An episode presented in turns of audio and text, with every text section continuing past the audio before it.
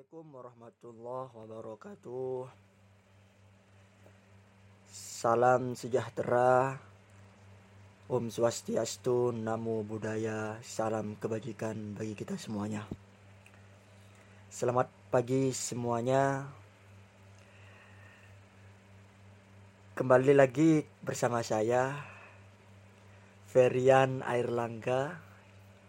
Di sini saya tidak sendiri karena saya ditemani oleh rekan saya. Baik, kita sapa rekan saya. Selamat pagi, Bung. Pagi Bung, kembali lagi bersama saya Stefano Jalu Sambo Putra. Saya dari mahasiswa hubungan internasional Fakultas Ilmu Sosial dan Ilmu Politik Universitas Islam Negeri Sunan Ampel Surabaya. Oke, Bung, terima kasih sudah memperkenalkan diri. Eh, baik, di sini kita pertemuan kali ini dalam podcast kali ini kita akan membahas dua negara. Yang mana ini mungkin eh, selalu berseteru. Uh, kira-kira apa negaranya ya? Ah, secara letak geografis negara ini berada di benua Asia. Saling berdekatan pasti. Tentu, gitu, Bung. Menurut saya sih ini negara tersebut ialah Korea Selatan dan Korea Utara ini. Betul, soalnya. betul sekali, Bung. Nah, Korea Selatan dan Korea Utara ini pembahasan yang sangat menarik. Tentu, Tentu. ya tak kalah menarik ketika kita membahas masalah negara-negara Timur Tengah, Bung. Oh iya. Tapi ini lagi hangat diperbincangkan di khalayak dunia. Kedua negara tersebut dia sedang akan melaksanakan pertemuan yang di mana pertemuan tersebut merupakan ketiga kalinya dalam sejarah dan pertama kalinya dalam 11 tahun terakhir dihitung dari 2007 Korean Summit yang diadakan pada tahun 2018. Di podcast kali ini kita akan membahas tentang analisis kebijakan luar negeri Korea Selatan terhadap Korea Utara melalui Inter Korean Summit tahun 2018. Baik, Bung. Eh, untuk sebelum kita melangkah lebih lanjut pembahasan analisis kebijakan analisis kebijakan luar negeri Korea Selatan terhadap Korea Utara melalui Inter Korean Summit tahun 2018 tentu ini kita harus menjabarkan kepada pendengar-pendengar setia kita apa sih yang dimaksud tentang Korean Summit Bung mungkin bisa dijelaskan terlebih dahulu Bung. Ya, Inter Korean Summit merupakan pertemuan antar kedua negara di semenanjung Korea di mana Korea Utara diwakili oleh kepala negaranya yang sangat fenomenal yang kita tahu Kim Jong Un dan Korea Selatan yang dihadiri oleh presidennya yang menjabat saat ini yaitu Moon Jae-in. Eh, terima kasih Bung eh, untuk eh, pemaparan apa yang dimaksud tentang Korean Summit. Ya semoga para pendengar bisa memahami apa sih yang dimaksud dengan Inter Korean Summit. Tapi ngomong-ngomong Bung, tentu eh, ketika ada acara tentu pasti ada yang melatar belakangi. Betul gak? Betul, Bung. Kira-kira apa ya yang melatar belakangi dari pertemuan antar kedua negara yang sedang panas-panasnya tersebut? Oke. Eh, salah satu yang melatar belakangi terlaksananya Inter Korean Summit tahun 2018 ini adalah untuk memulihkan hubungan antar Korea, yakni Korea Selatan dan Korea Utara. Karena kedua belah negara ini kan saling berseteru. Iya. udah berapa puluh tahun kedua negara ini saling berseteru bahkan pernah perang secara kontak fisik Walaupun mereka berdua sering berseteru dalam hal militer, tapi di lain sisi mereka sedang panas-panasnya melakukan perang dingin dengan Iya. diawali oleh Korea Utara yang lagi gencar-gencarnya melakukan uji nuklir di negara tersebut di negaranya meskipun kedua negara ini sebenarnya adalah pernah bersatu kemudian dipecahkan karena ada masalah. Sehingga perpecahan Korea ini menjadi dua negara yang saling apa ya namanya Bung? Saling eh, bertabrakan satu dengan yang lain. Maka adanya Interkorean Summit ini yakni untuk memulihkan hubungan antar Korea sekaligus untuk menciptakan batu loncatan dalam meningkatkan perdamaian, kemakmuran, dan denuklirisasi terhadap pengembangan per- berkelanjutan di semenanjung Korea. Begitu, Bung. Hmm, dalam hal ini memperbaiki dan mengembangkan hubungan antar Korea menjadi bentuk fundamental dari intensi kedua negara Kedua pihak melakukan upaya bersama untuk meredakan ketegangan militer dan menghilangkan bahaya perang di semenanjung Korea. Mengurangi ketegangan militer dan menghilangkan bahaya merupakan masalah yang penting guna memastikan kehidupan rakyat Korea yang damai dan stabil. Kedua pihak secara aktif bekerja, bekerja sama untuk membangun rezim perdamaian permanen dan stabil di semenanjung Korea. Maka dari itu untuk menghentikan eh, perang dingin di antara kedua negara tersebut diadakanlah Inter Korean Summit pada tahun 2018 ini.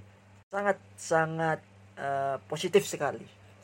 Eh, dengan melihat tujuan dan latar belakang adanya terlak- dilaksananya Inter Korean Summit ini, Bung. Ya semoga ke depannya dengan adanya ini Korea Selatan dan Korea Utara bisa bersatu. Ya, kita harapkan seperti itu ya. Betul, Bung. Tentu eh, ketika Interkorean Summit ini sudah terlaksana pasti membuahkan hasil yang mana disebut dengan deklarasi Panmunjom. Apa itu deklarasi Panjum? Nah, deklarasi Panmunjom ini dikarenakan Interkorean Summit ini terletak di daerah suatu nama yakni Panmunjom, maka deklarasi ini dinamai dan disandarkan namanya dengan daerah setempat yakni Panmunjom. Dan ini ini mendapatkan tujuh poin utama. Kira-kira apa tujuh poin tersebut, Bung? Yang pertama yakni denuklerisasi. Tentu kan sudah dibahas oleh eh, kamu, Bung. Ya, seperti yang saya sampaikan di awal, eh, Korea Utara lagi gencar-gencarnya melakukan uji coba nuklir di tempatnya atau di negaranya, sehingga mengakibatkan eh, negara tetangganya seperti Korea Selatan merasa terancam keamanan negaranya. Ya, itu, Bung. Eh, itu salah satu latar belakang kenapa poin dalam deklarasi ini muncul, yakni denuklerisasi. Kemudian yang kedua adalah rezim damai. Dan yang ketiga, kunjungan Pyongyang. Kemudian yang keempat, reuni keluarga. Kelima, bergabung dalam kekuatan olahraga.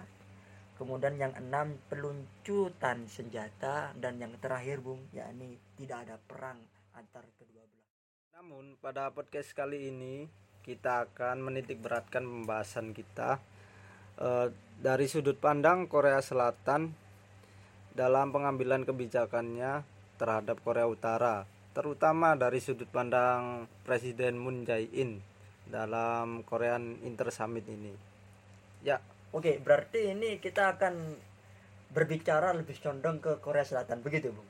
ya betul Bung. Ya, berarti tentunya kan ini ada faktor-faktor yang mana apa sih latar belakangnya presiden Korea Selatan yakni Moon Jae-in melakukan dialog terhadap Korea Utara dalam Inter Korean Summit pada tahun 2018. Ya, terdapat empat faktor penting Bung di sini. Yang pertama ialah faktor decision environment, yang kedua ialah faktor psikologis dari Presiden Moon Jae-in, yang ketiga ialah faktor internasional dan yang keempat faktor domestik. Oh, berarti ada empat faktor ini, Bung. Iya, Bung. Oke, eh, mungkin alangkah baiknya eh, kita jelaskan lebih dalam lagi apa sih faktor empat tersebut. Begitu, Bung. Begitu, Bung. Ya, yang pertama ialah decision environment atau lingkungan pengambilan keputusan. Dalam hal ini kebijakan luar negeri Korea Selatan dipengaruhi oleh strategi yang diambil oleh aktor-aktor terkait dalam pengambilan keputusan tersebut. Tentunya yang pertama ialah e, dari sisi Presiden Moon Jae-in tersebut. Namun di da, namun dalam pengambilan keputusan tersebut adanya ketidakpastian dari perkembangan situasi yang sedang terjadi. Dari faktor decision environment ini terdapat aspek-aspek yang menjadi penghambat kenapa uh, Presiden Jae-in ini belum juga mengambil keputusan dalam kebijakan luar negerinya. Yang pertama ialah kendala waktu atau ia menunggu momentum yang tepat dalam mengambil suatu keputusan guna merumuskan kebijakan luar negerinya terhadap Korea Utara. Tentunya ia menitik beratkan atau memprioritaskan memperbaiki hubungan dengan Korea Utara dengan cara berdialog atau tidak dengan cara bermiliter atau berperang. Yang kedua ialah ambiguitas atau misinterpretasi terhadap informasi yang dimiliki oleh kedua belah pihak. Dalam hal ini, Presiden Moon akan menyesuaikan persepsi dengan menerima undangan dari pemimpin Kim Jong Un serta mengirimkan delegasi ke Korea Utara untuk mengutarakan tiga ialah familiaritas atau dalam kebijakan luar negeri merupakan proses pengambilan keputusan dengan menghadapi situasi yang serupa baik yang pernah dialami ataupun yang sudah terjadi di masa lampau. Rangkaian kebijakan luar negeri yang diciptakan oleh Korea Selatan terhadap Korea Utara merupakan hasil dari kebijakan yang pernah ia atau negara tersebut lakukan seperti kebijakan polisi sunshine eh, kebijakan peace and prosperity policy dan not South Summit Declaration. Yang keempat ialah tekanan yang didefinisikan sebagai bentuk pengambilan keputusan yang dihadapkan pada situasi yang harus segera ditangani. Jika tidak segera ditangani, akan menyebabkan hasil yang tidak menguntungkan kedua belah pihak. Tekanan disebabkan oleh keterbatasan waktu atau ketidakpastian yang dapat mempengaruhi pemrosesan informasi guna mengambil suatu keputusan. Yang kelima ialah akuntabilitas. Dalam hal ini, kebijakan pemerintahan Moon terhadap Korea Utara tidak hanya berfokus pada denuklirisasi atau dari uh, hard powernya saja, namun juga dalam peningkatan hubungan antar Korea pada aktivitas bantuan kemanusiaan, pembangunan, dan kerjasama ekonomi, serta dalam bidang sosial yang lain. Selanjutnya terdapat faktor psikologis dari Presiden Moon Jae-in yang melatar belakangi kebijakan luar negerinya yang akan dijelaskan oleh rekan saya Bung Ferry. Bagaimana Bung faktor psikologis dari Presiden Moon Jae-in ini? Baik Bung. E, berbicara tentang faktor psikologis Presiden Moon Jae-in. Yakni faktor psikologi dipengaruhi oleh latar belakang pengambil keputusan hingga unit kecil dalam pemerintahan Ah, beberapa faktor psikologis ini memiliki beberapa aspek. Yakni yang pertama konsistensi kognitif. Kemudian yang kedua emosi. Yang ketiga citra. Yang keempat sistem kepercayaan. Yang kelima analogi dan yang terakhir Bung yakni gaya kepemimpinan. Kita kupas lebih dalam lagi aspek-aspek tersebut. Yang pertama, konsistensi kognitif. Konsistensi kognitif ini menjelaskan persepsi dapat memengaruhi pengambilan keputusan. Dalam hal ini, pembuat keputusan mengurangi informasi yang tidak konsisten atau mengabaikan sudut pandang alternatif. Jadi pengertian kognitif ini berkaitan dengan bagaimana suatu aktor menghadiri, memproses, menyimpan, dan mengingat informasi yang akan menjadi karakteristik sebagian besar individu. Tentu dari indikator ini dapat diselar, dapat diselaraskan dengan situasi Presiden Korea Selatan yakni Moon Moon Jae-in terhadap Korea Utara yang mencoba mengambil persepsi pribadi yang konsisten. Adapun persepsi yang dibentuk oleh Presiden Moon Jae-in terhadap Korea Utara yakni menunjang konsistensi seperti pernyataan dalam BBC tahun 2007 itu bahwa Presiden Moon menginginkan hubungan yang lebih dekat dengan Korea Utara. Konsistensi persepsi dapat dilihat pada saat Korea Utara melakukan uji coba peluncuran interkontinental ballistic missile dan uji coba nuklir. Dalam hal ini Presiden Moon menanggapi akan bertindak tegas jika Korea Utara melakukan provokasi nuklir sesuai lima prinsip perdamaian di semenanjung Korea. Kemudian aspek yang kedua yakni emosi. Tentu setiap manusia memiliki emosi yang dibentuk melalui rangsangan dari diri sendiri atau internal hingga dari luar atau lingkungan yakni eksternal. Jadi di sini emosi ada dua, internal yakni diri sendiri dan eksternal yakni di luar diri sendiri atau lingkungan sekitar. Nah, pengertian emosi merupakan bagian penting dari proses pengambilan keputusan. Jadi, Emosi yang dibentuk oleh Presiden Moon menegaskan keinginannya untuk mewujudkan perdamaian di semenanjung Korea, apa pun cara yang harus dilakukan. Kemudian, aspek yang ketiga yakni citra.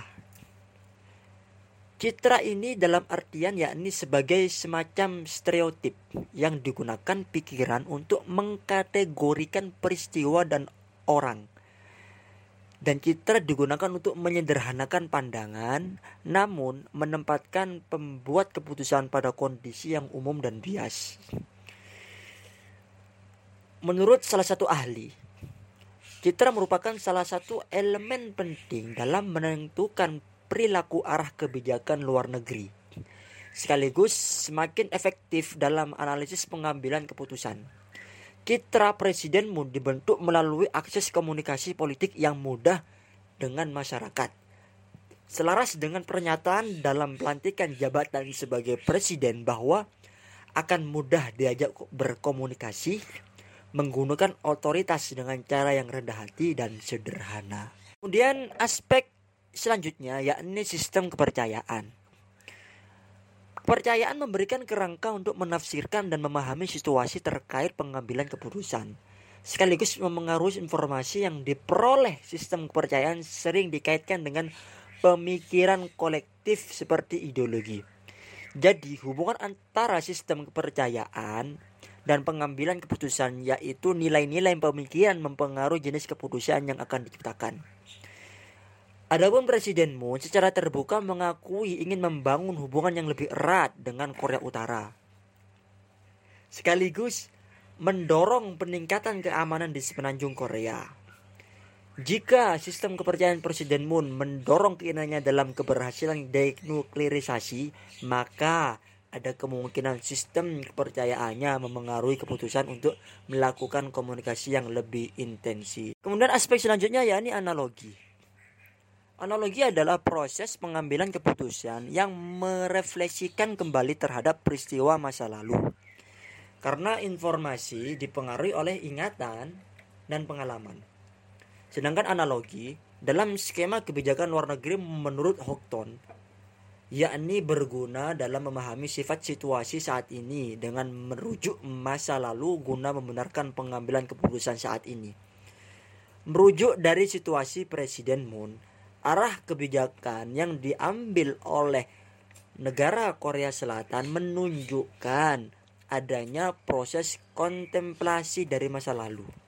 Seperti pada pernyataan Presiden Moon dalam tulisan David Straub bahwa Korea Selatan secara strategis mendorong Korea Utara menuju perubahan dengan melibatkan arah kebijakan luar negeri yang menyerupai sunset policy. Selanjutnya aspek yakni gaya kepemimpinan. Dalam mengambil keputusan, seorang pemimpin atau kepala negara memiliki cara gayanya masing-masing. Ini pasti. Setiap pemimpin memiliki gaya kepemimpinannya masing-masing. Adapun gaya kepemimpinan Moon yakni mengutamakan konsistensi dengan setiap pengambilan keputusannya. Seperti halnya ketika Presiden Moon berpidato di Korber Foundation menjelaskan empat aspek kebijakan luar negeri terhadap Korea Utara yaitu yang pertama selesaikan permasalahan kemanusiaan yang kedua mengajak Korea Utara untuk berpartisipasi dalam Olimpiade musim dingin Pyongyang dan menghentikan aksi permusuhan di sekitar garis demarkasi militer Kemudian yang terakhir membuka kerjasama melalui dialog antar Korea guna meningkatkan perdamaian di semenanjung Korea. Jadi seperti itu, Bung. Uh, faktor psikologis Presiden Moon Jae-in dalam enam aspek, Bung. Dan selanjutnya mungkin bisa dilanjutkan, Bung. Uh, faktor selanjutnya perihal internasional kebijakan luar negeri Moon Jae-in terhadap Korea Utara. Ya, terima kasih Bung atas penjelasannya yang sangat menarik ini. Yang selanjutnya ialah faktor internasional kebijakan luar negeri Moon Jae-in terhadap Korea Utara. Menurut Mins and Derun, faktor internasional dalam kebijakan luar negeri dapat dipengaruhi oleh perilaku musuh dan sekutu dalam pengaturannya yang strategis. Pada bagian ini ada dua aspek penting yang dijelaskan yaitu aspek deterrence. Deterrence secara umum merupakan tindakan suatu negara untuk meningkatkan pertahanan agar tidak ada negara yang akan menyerang negara asalnya. Tindakan pencegahan pada masa Presiden Moon salah satunya dijelaskan dalam lima prinsip kebijakan luar negeri Korea Selatan terhadap semenanjung Korea yaitu dengan mempertahankan postur keamanan yang kuat berdasarkan aliansi Korea Selatan dengan Amerika Serikat dan pertahanan nasional sehingga akan menghalangi provokasi nuklir dan rudal Korea Utara serta menjaga perdamaian di semenanjung Korea. Pernyataan tersebut selaras dengan situasi Korea Selatan saat ini dalam melakukan kerjasama dengan Amerika Serikat untuk mewujudkan denuklirisasi dan menciptakan perdamaian di semenanjung Korea. Sebagai bentuk penjagaan rudal Korea Utara, mantan Presiden Geun-hye menempatkan Terminal High Altitude Area Defense atau THIAD sebagai bentuk kerjasama dengan Amerika Serikat pada tahun 2011 untuk mengurangi ketegangan yang ada di internal Korea Selatan disebabkan oleh uji coba nuklir dan rudal yang ada di Korea Utara. Ya, yang kedua terdapat aliansi. Aliansi merupakan persatuan antara negara-negara yang saling berbagi dalam membela tujuan dan nilai yang sama. Sederhananya, aliansi dibentuk antara dua negara atau lebih untuk melawan musuh bersama yang kita ketahui musuh bersama di sini antara Korea Selatan dan Korea eh, Korea Selatan dan Amerika Serikat ialah Korea Utara. Aliansi menjadi perpanjangan dari kebijakan luar negeri yang mampu mempengaruhi pengambilan keputusan luar negeri dari kedua alian negara tersebut. Aliansi antara Amerika Serikat dan Korea Selatan telah terbentuk sejak Perang Korea, sekaligus menjadi pusat pertahanan serta pencegahan Uni Soviet dan Korea Utara dalam militerisasi negara Korea Selatan. Secara garis besar, hubungan aliansi meliputi konsep strategis untuk mencapai tujuan strategi pertahanan bersama, tingkat kekuatan, perjanjian khusus terkait hubungan komando dan pengaturan dasar. Ya, ini terdapat faktor utama yang terakhir yaitu faktor domestik Korea Selatan dalam mengambil kebijakan luar negerinya terhadap Korea Utara yang akan dijelaskan oleh rekan saya yang sangat fenomenal sekali. Mari Bung Ferry. Baik Bung, oh, sangat sangat detail sekali Bung Anda menjelaskan faktor-faktor tadi. Ini mungkin faktor yang terakhir ya Bung. Iya Bung.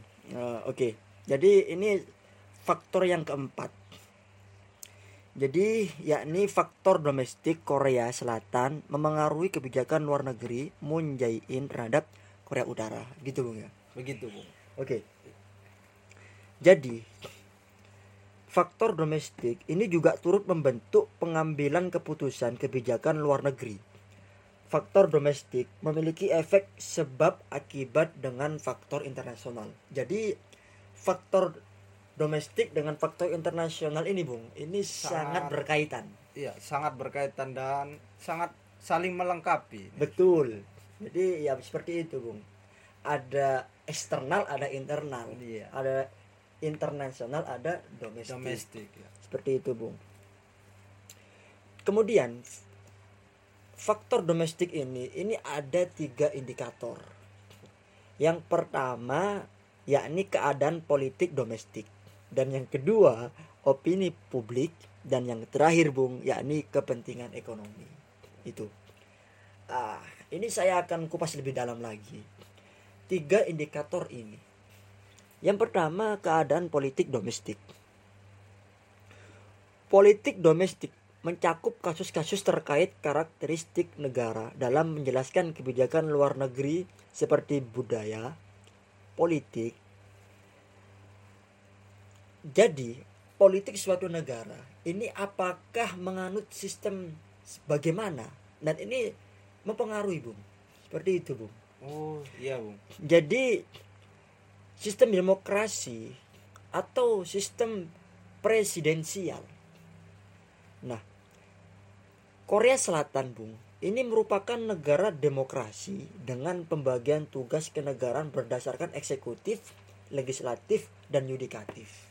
Oh, jadi berbeda ya, Bung, dengan Korea Utara yang menganut paham komunis sangat, Sangat berbeda. sangat berbeda. Oh, Korea menarik, Selatan menarik. ini hampir sama dengan Indonesia. Indonesia. Betul. Karena Indonesia juga menganut paham demokrasi, Demokrasi. yang mana itu ada tiga tugas kenegaraan eksekutif, kemudian legislatif dan Yudikatif. betul sekali bu. Kondisi politik domestik Korea Selatan pada masa kepresiden Moon Jae-in ini memiliki dinamika yang lebih mudah diatur karena kursi National Assembly diisi hampir 43% oleh partai dari Presiden Moon Jae-in. Dan masyarakat mayoritas menyetujui arah kebijakan Presiden Moon terhadap Korea Utara. Jadi berarti politik domestik yang ada di Korea Selatan ini mirip-mirip dengan yang ada di Indonesia ya, Bung? Sangat mirip sekali, seperti halnya Jokowi. Iya, dengan Kursi presiden, kursi bukan presiden, kursi yang di DPR, Iya. parlemen itu hampir semuanya diisi oleh golongan dari Pak Jokowi, yakni partai PDIP. betul. Oke, lanjut indikator yang kedua, Bung, yakni opini publik. Jadi, Bung, faktor domestik yang mempengaruhi pengambilan keputusan dalam skema kebijakan luar juga dipengaruhi oleh opini publik. Jadi opini publik ini juga mempengaruhi kebijakan-kebijakan luar negeri. Aktor pengambil keputusan dibutuhkan pertimbangan opini publik guna menyesuaikan kepentingan yang akan disuarakan. Situasi domestik Korea Selatan yang demokratis dipengaruhi oleh kebebasan berpendapat. Dampaknya, opini publik dapat digiring melalui beragam macam kepentingan. Seperti itu. Jadi, eh, sistem negara itu juga berkaitan dengan opini publik. Oh, gitu ya. Seperti halnya di Indonesia juga. Iya, jadi- gimana, Bung? Kalau Jadi, di Indonesia? kalau di Indonesia, Bung ya, seperti halnya kita berbicara tentang vaksin. Dari awal vaksin ini arah kebijakan pemerintah ini mengarah ke eh, komersialisasi vaksin yakni dijual. Hmm, Kemudian ada opini publik berkeliaran bahwasanya eh, negara berbisnis dengan rakyat sehingga masyarakat meminta vaksin untuk digratiskan. Menarik menarik. Sehingga Indonesia mengeluarkan kebijakan vaksin digratiskan. Itu bung sangat relevan ya bu dengan keadaan yang ada di Korea Selatan. Betul sekali. Jadi kemudian indikator yang terakhir bung ya. Iya bu. Kepentingan ekonomi. Keputusan kebijakan luar negeri sering dipengaruhi oleh kepentingan ekonomi suatu negara. Dalam hal ini, perekonomian suatu negara dijadikan strategi pengambil keputusan untuk mengatur kerangka kebijakan luar negeri. Presiden Moon teluh telah membuat five year roadmap terkait ekonomi dengan menciptakan lapangan kerja dan mendukung pedagang kecil sekaligus memberikan suntikan dana untuk research and development. Jadi jadi jadi Presiden Moon itu Bung dari awal sebelum menjadi presiden ketika berkampanye itu memang menyinggung tentang perekonomian yang mana perekonomian ini dikerja apa ini dilaksanakan kerjasama dengan Korea Utara. Dan ini dengan membuka kembali industrial kompleks mungkin ini bisa dikategorikan cara apa ya bung? Uh, soft diplomasi. soft diplomasi. Jadi ibaratkan itu sekali mendayung. Dua tiga pulau terlewati. Betul. Jadi bisa disisipi untuk uh, misi perdamaian Siap. seperti itu jadi bung setiap faktor yang di atas tadi itu bung itu merupakan rangkaian argumen analisis yang menunjuk pada arah kebijakan luar negeri Presiden Moon Jae-in terhadap Korea Utara hingga terlaksananya pada proses Inter Korean Summit pada tahun 2018. Seperti itu Bung kiranya. Ya, terima kasih atas penjelasannya yang sangat menarik dari Bung Ferry. Di penghujung acara ini kita sudah membahas dari apa itu Inter Korean Summit hingga faktor-faktor apa yang melatar belakangi Presiden Korea Selatan Moon Jae-in dalam merumuskan suatu kebijakan luar negerinya terhadap Korea Utara mulai dari decision environment, faktor psikologis, faktor internasional dan juga tentunya faktor domestik. Ya dikarenakan keterbatasan waktu yang sangat mepet ini kita harus undur diri, Bung. Bagaimana tanggapannya, Bung? Ya, betul. Uh, kita sudah membahas mulai awal sampai akhir mulai dari umum sampai yang uh, intinya uh, maka dari itu kita uh, selesaikan podcast kali ini bu. Uh, tapi kita belum menyimpulkan ini. Jadi kita menyimpulkan dari awal sampai terakhir ini menurut analisis kita berdua betul. ini presiden menjadi ini nih sangat kekeh terhadap perdamaian yang ada di semenanjung Korea ini. Jadi dia itu ingin mewujudkan perdamaian yang ada di semenanjung Korea Utara eh Korea ini dalam bentuk apa pun, dalam hal cara apa pun agar perdamaian ini terwujud, Bung. Ya. Gimana, Bu? Ya, memang saya sangat apresiasi dan hormat kepada Presiden Korea Selatan karena memang perdamaian ini harus kita realisasikan di semuanya bu karena penjajahan ini juga harus dihapuskan seperti itu berarti niatnya sangat sungguh ya mulia sudah betul. sangat sungguh ini ya kita ya uh, semoga harapan dan ekspektasi yang diharapkan oleh Presiden. Korea Selatan khususnya Presiden Moon Jae-in Moon Jae-in bisa terwujud. Amin. Dan nantinya Korea Utara dan Korea Selatan bisa hidup damai dan tram, sejahtera dan tidak ada dusta di antara kedua belah negara. Seperti itu, Bung. Kita ya. tutup saja ya, Bung. Iya, Bung, karena ini waktunya sudah mepet sekali jam makan siang ini. Baik, uh, kita berjumpa di lain kesempatan lagi. kami ucapkan terima kasih kepada pendengar setiap Iya. podcast kami. Saya Ferian Airlangga. Saya Stefano. Dengan ini Eh, dengan ini kami mengundurkan diri dan sampai jumpa di podcast selanjutnya. wassalamualaikum warahmatullahi wabarakatuh.